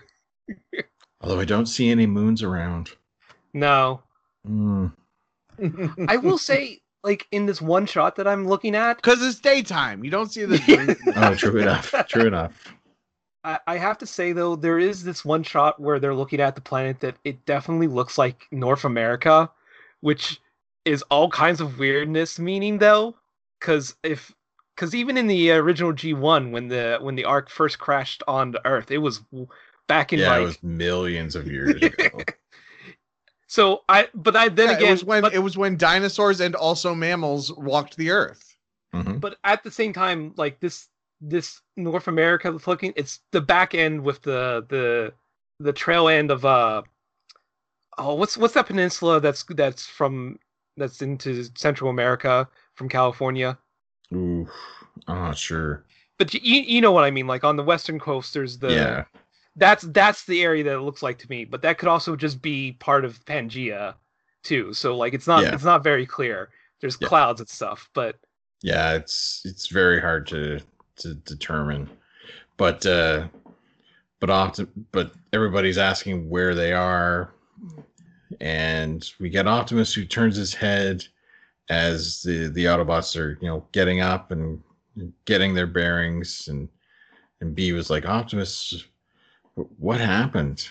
And Optimus says, at great cost, we have been given the chance to save our world. And then it zooms out on this mysterious planet, and then we cut to credits. So, so much reference. This is getting good, y'all. What was good about the episode is, even if you didn't get, because a lot of those references went over my head. It still told a cohesive story. Yes. And by cohesive, I mean it was like a weird Beast Machines episode. One of the really trippy Beast Machines episodes, which I appreciated. I thought Tankor was going to show up and make a monologue. Oh, that would have been cool. Yeah. Yeah, where's Tankor been in all this? That's really been the biggest thing missing. I want to see. Yeah, maybe somebody needs to start a hashtag. Hashtag where's Tankor? Mm. Yes, gosh, this was a good episode. I mean, last episode wasn't the greatest, but I think this one might have made up for it, because there's so much good stuff in it. Mm-hmm. Yeah, and like Kendall says, like, it has a lot of references, but it still was a story you could follow. Like, it was still a good thing. Like, I think, like, there was times where you could tell it was making nods to something, like a wink and a nod to the audience at once and twice, but it didn't do it in a way that basically detracted from what it was trying to tell you. Yeah. Like, the idea that there's still a future, that there's alternate timelines, there's a multiverse even, and where they're now ending up, where they've ended up, all still kind of comes through without any confusion or vagueness. Yes. No. Overall, I think it was really well done, and it's definitely setting up some stuff that's going to be interesting to to see where things go from here. So, but yeah, I think the thing is, what this episode did, maybe even more than previous episodes, is it made the world seem bigger. Where the first season, especially, like the first season could have been, this is a prequel to G1 that is a kind of gritty rebooty thing, and we're gonna and this is how Optimus ran away from Cybertron, and then the assumption is that eventually Megatron, and kind of, but like this episode, maybe because it established the multiverse, maybe because I didn't even really catch some of the stuff about it being a multiverse and possible futures and stuff on my viewing, even just like kind of viewing, connecting this timeline to the future, made me want to see these characters in the future. Yeah. And I just really hope that they're able to kind of expand this franchise and this timeline. I mean, I know we've still got a whole nother season after this, but to really continue to make this world bigger and bigger. Give me a prequel movie. Give me a sequel. Figure out a way to do, if they can figure out a way to do Transformers Amongst Humans. Weirdly, that should be the easiest thing to do, right? Because that's what Transformers were originally for. Yeah. But that's always the worst. The humans are always the worst part of Transformers, and they're so much more interesting when you do have just robots fighting robots. Mm-hmm. So I don't know what the comics like tied them in with the G.I. Joes, and that kind of made, because then you had like the G.I. Joe characters who were actually interesting. Maybe something like that is a possibility, or just limit the amount of humans. Maybe legitimately actually have them disguise them. Be robots that are disguising themselves. Mm-hmm. I don't know, but. Do a good one of those. That would be a really interesting challenge, I think, for this show. Yeah, no, definitely. So, what do we have for questions this week, Jordan? So we have quite a few. First off, we got from Rhea Rose at Rhea Rose 8. Hi, Rhea. Hey, Rhea. Hello. So, if that was the golden disc from Beast Wars, are we to believe that all Megatrons are the same Megatron? I'm actually not sure. We were, because like I was saying, like before, like why would the Galvatron basically jump back to here to try and change things, obviously. Mm-hmm. Yeah. And the Megatron in Beast, the original Megatron that, left a message on the disc in there, also basically was like, he left that message on the disc as a way to change the changed history in case his plans did not go through. Yes. So in a way, it might be like, especially if you want to go by like a multiverse theory kind of thing, this might be a very close to like one that does have all the same things that are going to happen. However, if that's true, we're missing one little small important part, and we're missing Ultra Magnus. Yeah. So, maybe they rebuild him. Yeah, see, that's the thing. Are they going to rebuild him, which is a possibility? Or is this that Galvatron made a mistake, and this is not the specific timeline he wanted to try and get to split off to free him from Unicron? Or does he know that it doesn't matter, like at some point, no matter what, there is going to be a timeline or a universe where he is, where he's trapped under Unicron's heel. So he wants to try and prevent that from happening to other Megatrons. Like it's a weird, like, how are the multiverses affecting each other, or how are they trying to keep them from affecting each other? So, yeah. And so just to be clear, because again, all this crap keeps going over my head. I don't know. But when I first heard the question, and my like assumption was that Galvatron was going back and telling Megatron to steal the golden disc, but actually what this should be assumed, if we know our timeline right, is that Megatron is going to leave a message on the golden disc for Beast Megatron. Yes. Yes. And then Beast Megatron steals the golden disc, and then all the stuff happens. Yep. Yeah. Well, that again, because of all the crazy time shenanigans, he might actually try and steal the disc and use it. Because, right. Because he left a message on the disc, but the disc is also supposedly contains information that's imprinted on it. Like, I don't think they made it very specific about how because, like, when it's the golden disc they're referring to is the Voyager disc, right? With all that. And this was originally, like, in the actual one that was sent into space, it's just basically a golden record that has some sound waves and a lot of information stamped onto it, so that if to be easily decoded or found by anyone out in space who might, you know, not have ever seen humans or anything like that. They never made it clear in Beast Wars that the information of the past and the future, and how like because there's that one scene where Beast Wars Megatron blows up a mountain and he's like looking at the disc, and it changes like what the vision of the mountain is after he like blows off the top. Mm-hmm. It's never made clear that was also put on there by Megatron, or at some point, basically, Cybertronians who would be around during that time somehow encapsulated all the information onto the disc, so that when it reached Cybertron, they would have that record of the past of like what happened in the intervening times from when the Ark landed there to when the disc eventually made it to Cybertron. Yeah, it's hard to say. Yeah, we don't know what that information is there. Yeah. We just know that Megatron eventually put a message on there for sure. Uh-huh.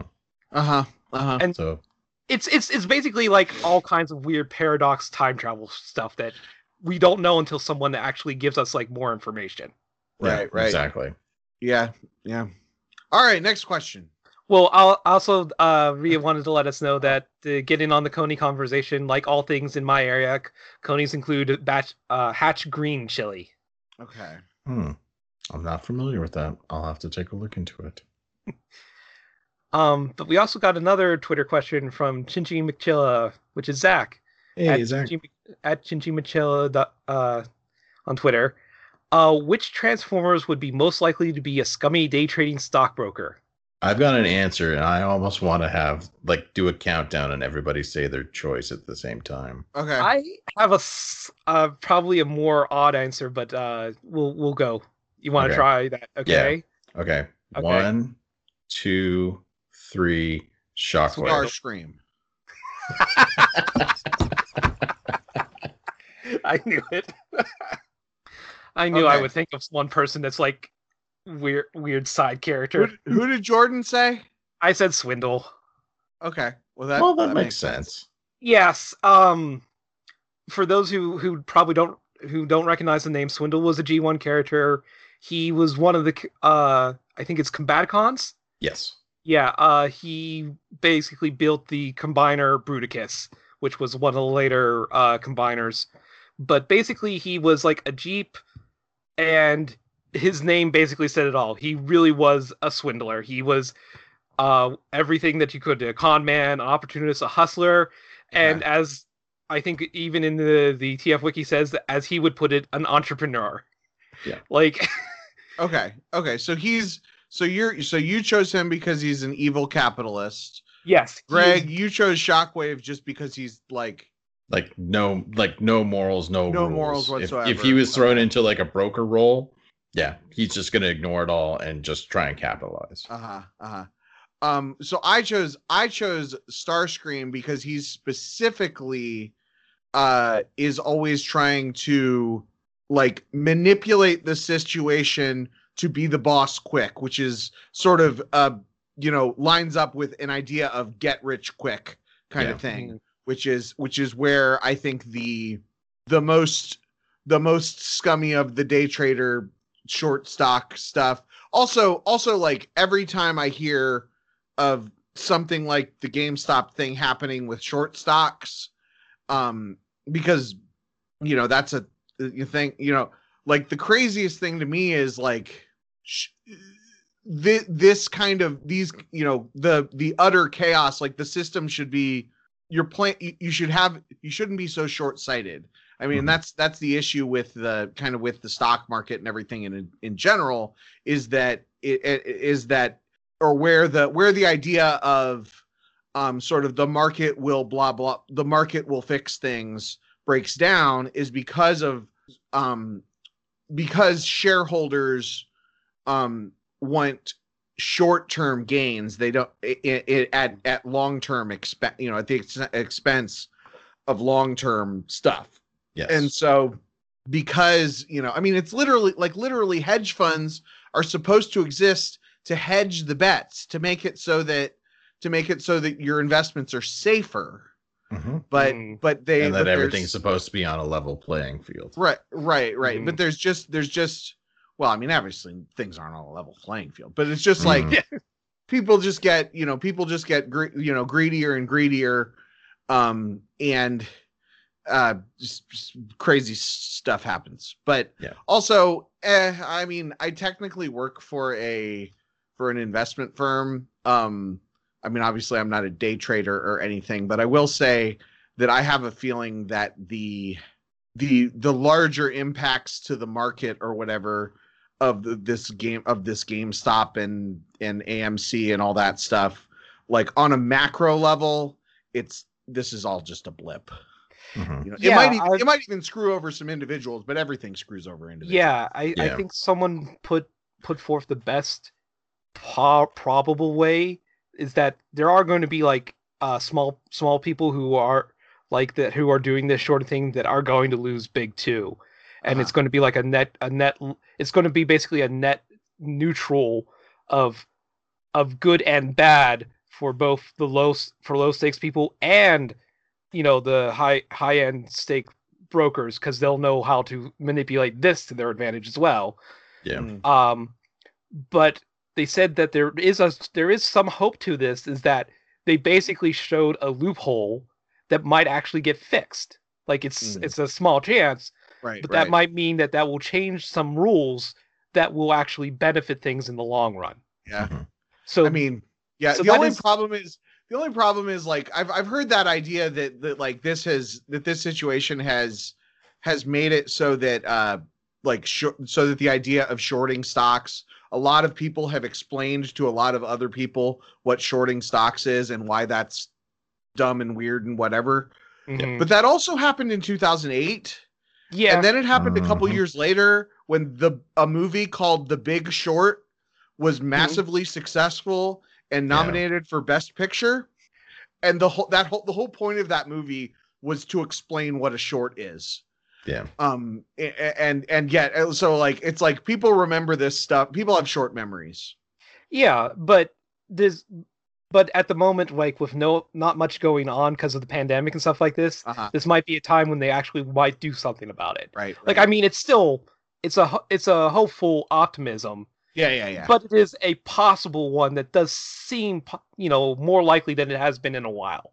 Well, and if it is a thing that, I guess the thing is, if this ends up hurting rich people, then maybe the rich people will do a different thing to not, because shorting stocks. Yeah. It sounds like, I mean, I don't know what the hell I'm talking about. I listened to Planet Money in 2008, but you know, and I saw The Big Short. I did see the movie The Big Short.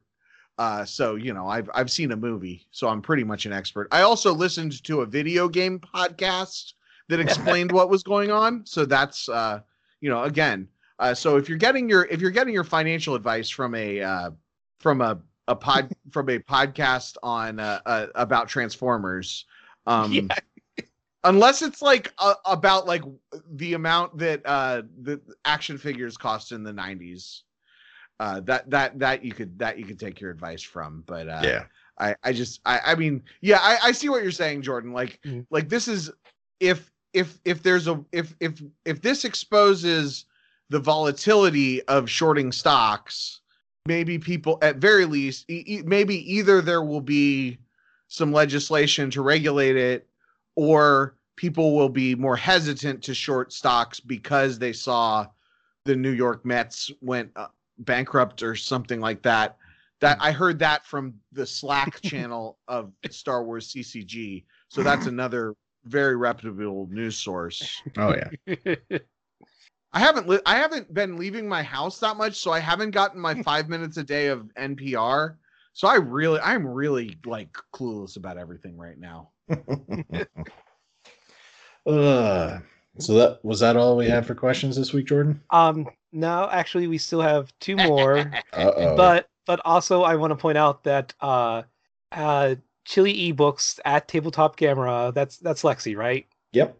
Yeah, Lexi proposed that they think the scummy day trading stockbroker would be Rat Trap.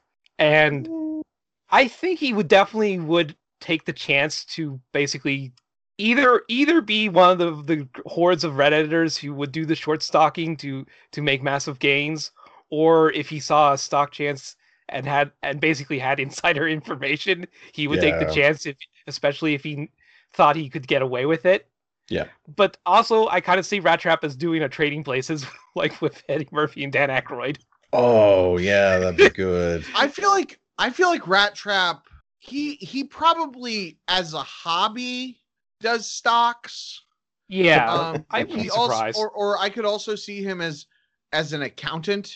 But I don't, and not necessarily, but I don't feel like anything that he would do would be like overly greedy. Like he would be anything nefarious. Like he wouldn't do anything nefarious, but he might be the kind of guy that's like, you know, oh, I see that Apple is going to come out with a new iPhone. I should probably buy some Apple stock now and then maybe sell it after, you know, the kind of the more, the less nefarious way of gaming the system. Yeah. Yeah. That's kind of what I meant. Like he would take the chance occasionally. Like he might see a really good opportunity that would cause like a really big burst or bust or boon, and he might make a grab at it, but he wouldn't do that regularly. Like okay, so you're saying like he might have been, he's probably on Reddit. Yeah. I mean, just in general, that's definitely his social media. And he would have been like one of the on you know, r/GameStop or whatever. I think it was Wall Street Bets that created this whole thing. Yeah. Well, no, but he wouldn't be on that one. He would be like on another fringe one or not fringe, but like niche one that like he'd get some overflow from it. And so then he wouldn't be like one of the ones that bought it when it was like bottomed out, but he might've gotten there when it was like at 50/50. Like he would have bought it on Wednesday and sold it on Friday. Yeah. Yeah. Yeah. I'm really wishing I had done that. I don't know. I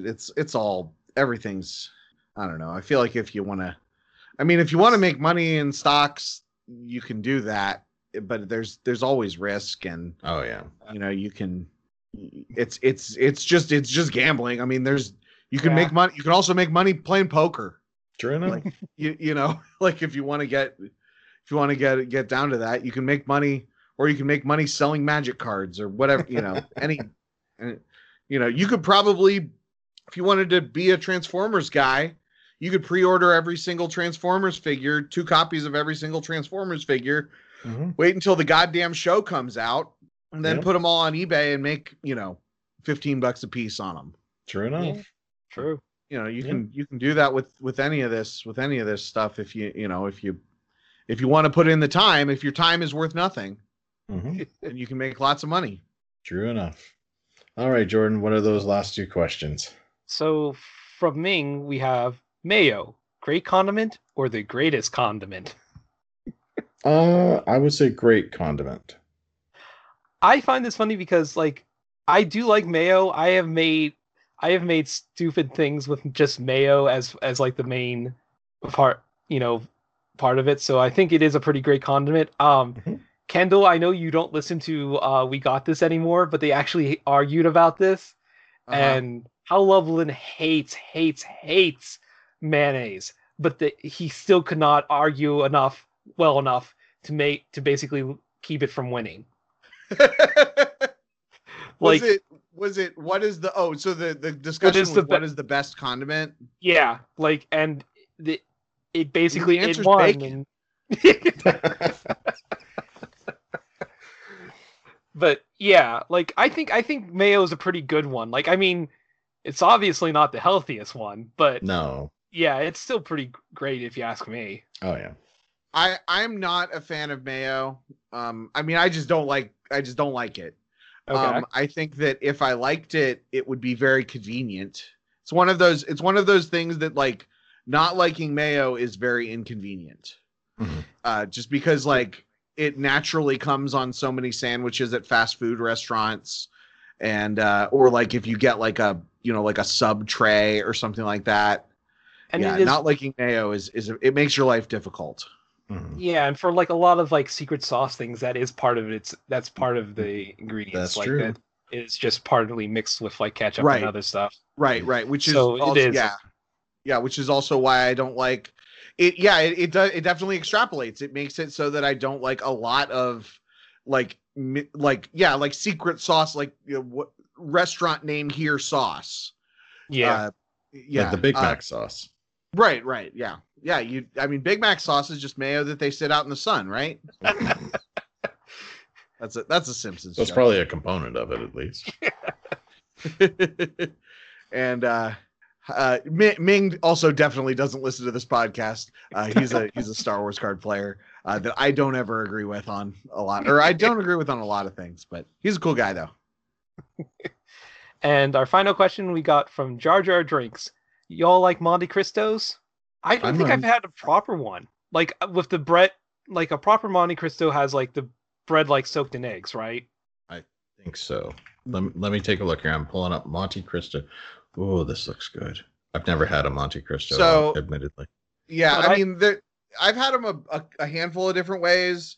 Mm-hmm. Usually, what I would consider a Monte Cristo is it's ham and Swiss, sometimes ham Swiss and another kind of cheese like American. Mm-hmm. And then the bread is breaded and deep fried. And then you dip it in a berry jam sauce. Ooh. And sometimes there's powdered sugar on it. Yeah, I was about to say, because this looks almost like a French toast. A French toast with ham and cheese in between. Yeah. Them. Which admittedly to me sounds absolutely delicious. Yeah. Like, I think I've had like various, like, without the jam and egg bread, like I've had like a fried ham and cheese sandwich, and I really would like that. And I probably would like a Monte Cristo. I think it would be something definitely worth a try, but I don't think I've ever actually had a full on like actual, like, you know, this is the traditional way of mm-hmm. one. Yeah. This almost looks like it's essentially a grilled cheese, only you do it with French toast. Yeah, that's interesting. I had never heard of it done with French toast. The restaurant that I've gotten Monte Cristos at the most is a place called Melts. It's mm-hmm. it's a grilled cheese restaurant that's that's in Columbus. I'm sure. I think they have Cleveland and Cincinnati locations as well. But yeah, it's what I described. It's deep fried and it's really good as long as you eat it all really fast. Mm-hmm. It's one of these that I can see where if it's cold that it would be kind of gross. Yeah, if it gets cold, it gets really bad. I mean, it's kind of like French fries. Like mm-hmm. It's really good when you first get it. If it's cold, it gets really bad. If it's like if you order too big of a sandwich and you can't quite finish it. Or the other danger is because it's bread with breading is I have had one. We had one at the local movie theater that would do a Monte Cristo, and they didn't put enough meat in it. So it was kind of like just eating deep fried bread. And they didn't use goods. They didn't use like high end bread for that, because it was a movie theater. So like it was a movie theater that gave you food.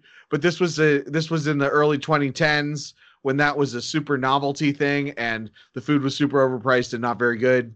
Yeah. But it was so fun. I mean, it's so fun to get. Plus, it's like so indulgent. Mm-hmm. Didn't we also get a question from Brad Iyer? Did we? Didn't I send you a question from Kenobi? I thought I got all the ones. Let me double check. Maybe I missed it because it was about the Matrix. Oh, let me see. Well, let me look that up again. But I can find it, or you can find it. We'll see who finds it. Somebody will find it, I'm sure. Maybe because of the sandwich. Here we go. Okay. Are the Transformers aware that we live in the Matrix, or are only humans? Oh, yeah, I did forget to write that one down. I'm sorry. And then the follow-up for that is, if Transformers ate food, do they? What would be each main one's favorite food from Earth, and why? Ooh. Well, let's approach that first question. Are the Transformers aware that we live in the Matrix, or only humans? Wasn't there one Transformer that was like a film buff in the comics? Wasn't that Thundercracker? Yeah, Thundercracker was trying to get his movie made. Right. So he probably knows that we live in the Matrix. Let me see. There are a couple of Transformers that definitely are very paranoid and conspiracy theory. So I'm pretty sure one of them would think that the Matrix is an actual real thing, and that they are part of it too. Mm. Like, they would probably think that the humans are in the Matrix, and then when they crash landed on it, the robot, like the supercomputers were like, the AIs, wait. Yeah. We're like, wait, these are going to be good power sources too, and plug them into the Matrix as well. Yeah, that makes sense. But then there's also the Matrix of leadership. So do people live inside the Matrix of leadership? Yo, dog, we heard you like matrices, so we put a matrix in your matrix. Yeah, right, and it's kind of weird because like the Matrix is like this, all the souls of Cybertronians in a weird way too, or is connected to it in some weird way. So yeah. It's like a weird incursion. Sort of things inside of them, yeah. Hmm. So let's talk, because I'm sure that we talked about favorite foods of Beast Wars characters. So let's try to talk about some of the main characters from this show and what their favorite foods are. So I know that Shockwave's favorite food is Code Red Mountain Dew. Yeah. And Doritos. Okay. And then Optimus. I feel like Optimus is a pancakes guy. I was thinking the same thing. Yeah. Like a big stack of pancakes. Like he'd be sitting there with a fork and a knife and a big plate of pancakes. I feel like Alita, she would eat a salad that has fried chicken on it. Yeah. Maybe, yeah. Or at least salad. I don't know. There's salad something about it, like, or something that's like seemingly healthy but not healthy. Maybe like a Caesar salad? Like a Yeah, Caesar like salad Caesar with fried salad. Chicken and lots of dressing. Yeah, I think might be her, but that might be just because I'm sexist. RC, I think it would be like a burger and fries. Yeah, I get like a diner vibe from her. Mm-hmm. Like, Bumblebee would be a milkshake. Yeah. I think RC would be burger and fries. Bumblebee would be a milkshake. I think like a milkshake. He's the kind of guy that would get a value meal with a milkshake to drink, definitely. Yeah. Wheeljack seems to me as someone who, he's an engineer, but he's also a beer guy. Yeah. Like he also mention Macadams, which is also a watering hole. So yeah, he seems like the type of guy who basically would like maybe hipster a bit, like get some like Pabst Blue Ribbon kind of stuff, but he wouldn't realize that it was like hipsterish. Mm-hmm. That or he might make his own beer. That Jetfire, too. My microbrew. yeah. I think Jetfire is like a really picky eater. Like he eats whatever, you know, if he gets a sandwich, he always gets it plain. And sometimes he just has to eat like dry cereal just because like whatever they're having, he doesn't like. I feel like he's that kind of guy. You know what? I think Jetfire would be on a fad diet. Oh, he'd be one of those ones that's always like on a fad diet to make sure that they stay in shape. Right. Yeah. Oh, yeah. He would be like one of the newest paleo trends. No, you're right. He's paleo, totally. Yeah, and won't shut up about it. And the worst part is it works for him too. That's the thing. Like everyone's like, well, we don't want to try it or anything like that, but we can't argue the results. Megatron, I feel like is I don't know what his favorite food would be, but he definitely he's a foodie and he cooks for himself. So like he's, you know, he does that thing where you like boil a steak. What's in the bag? He is definitely one of those ones that enjoys grilling. Mm-hmm. Yeah. Right. Yeah. Or like he has like a very like he probably smokes. Smokes a brisket. Yeah. He also can flip an egg. He knows how to flip an egg. Yeah. Who haven't we done? I know there's a lot. Starscream. Yeah, I was trying to think about Starscream. Oh, Starscream, Soylent. Yeah. He doesn't have time to eat. Yeah. And then I think Ravage would get kibble. Yeah. Yep. There we go. Done in one. We got them all. Or just about all of them. Yeah. We got. There's a lot of characters in this. We don't have to do our whole one. By the way, I think they also kind of like they were wondering if Transformers actually do eat or anything like that. I think they have the capability. I don't know if they have like very good like taste centers for Earth kind of things, but we've seen them eat like Energon snacks and like drinks that are made of like liquid Energon and stuff like that in comics and stuff. Mm-hmm. So they definitely have kind of like a way of like consuming and like eating normally than just like functioning by like powering up through Energon or like plugging in or anything like that. And we definitely saw Beast Wars characters could eat. Yeah. Rat Trap has an apple core. and don't forget about Clone 1 of Dinobot. Yep. I don't remember. Too. Yeah. Oh yeah. Dinobot ate him. I forgot. Yeah. I totally forgot about that. I thought you were going to bring up the low road where Rhinox eats all the beans. Well, or Tarantulas' filters will adjust. Yeah, so like they can like physically like consume and eat things like humans do. So it's not just they have to plug in to charge up. So yeah, there you go. Honestly, I would love to see a Cybertronian cookbook. I would love to see what they do to like what. Cuisine or foodie stuff would be for them. So with the questions out of the way, do either of you have something you would like to plug this week? Actually, no, but I would like to point out that I just noticed that apparently there's a live action Winx saga on Netflix now. I saw that. Which surprised me. I only point this out because I remember hearing about I kind of remember seeing it before growing up, but it's also was like in the same vein of seeing it alongside of Totally Spies. Mm-hmm. And I know for the longest time I was watching Totally Spies episodes along with Totally Reprised via the Witchmaster, who also had a lot of the Winx and other saga and other such of those cartoons on. So seeing that was quite a surprise. So I don't know, if you have Netflix, give it a shot, give it a look, see what it is. And let Jordan know how it is, because I heard some bad things about it. So oh dear. Yeah.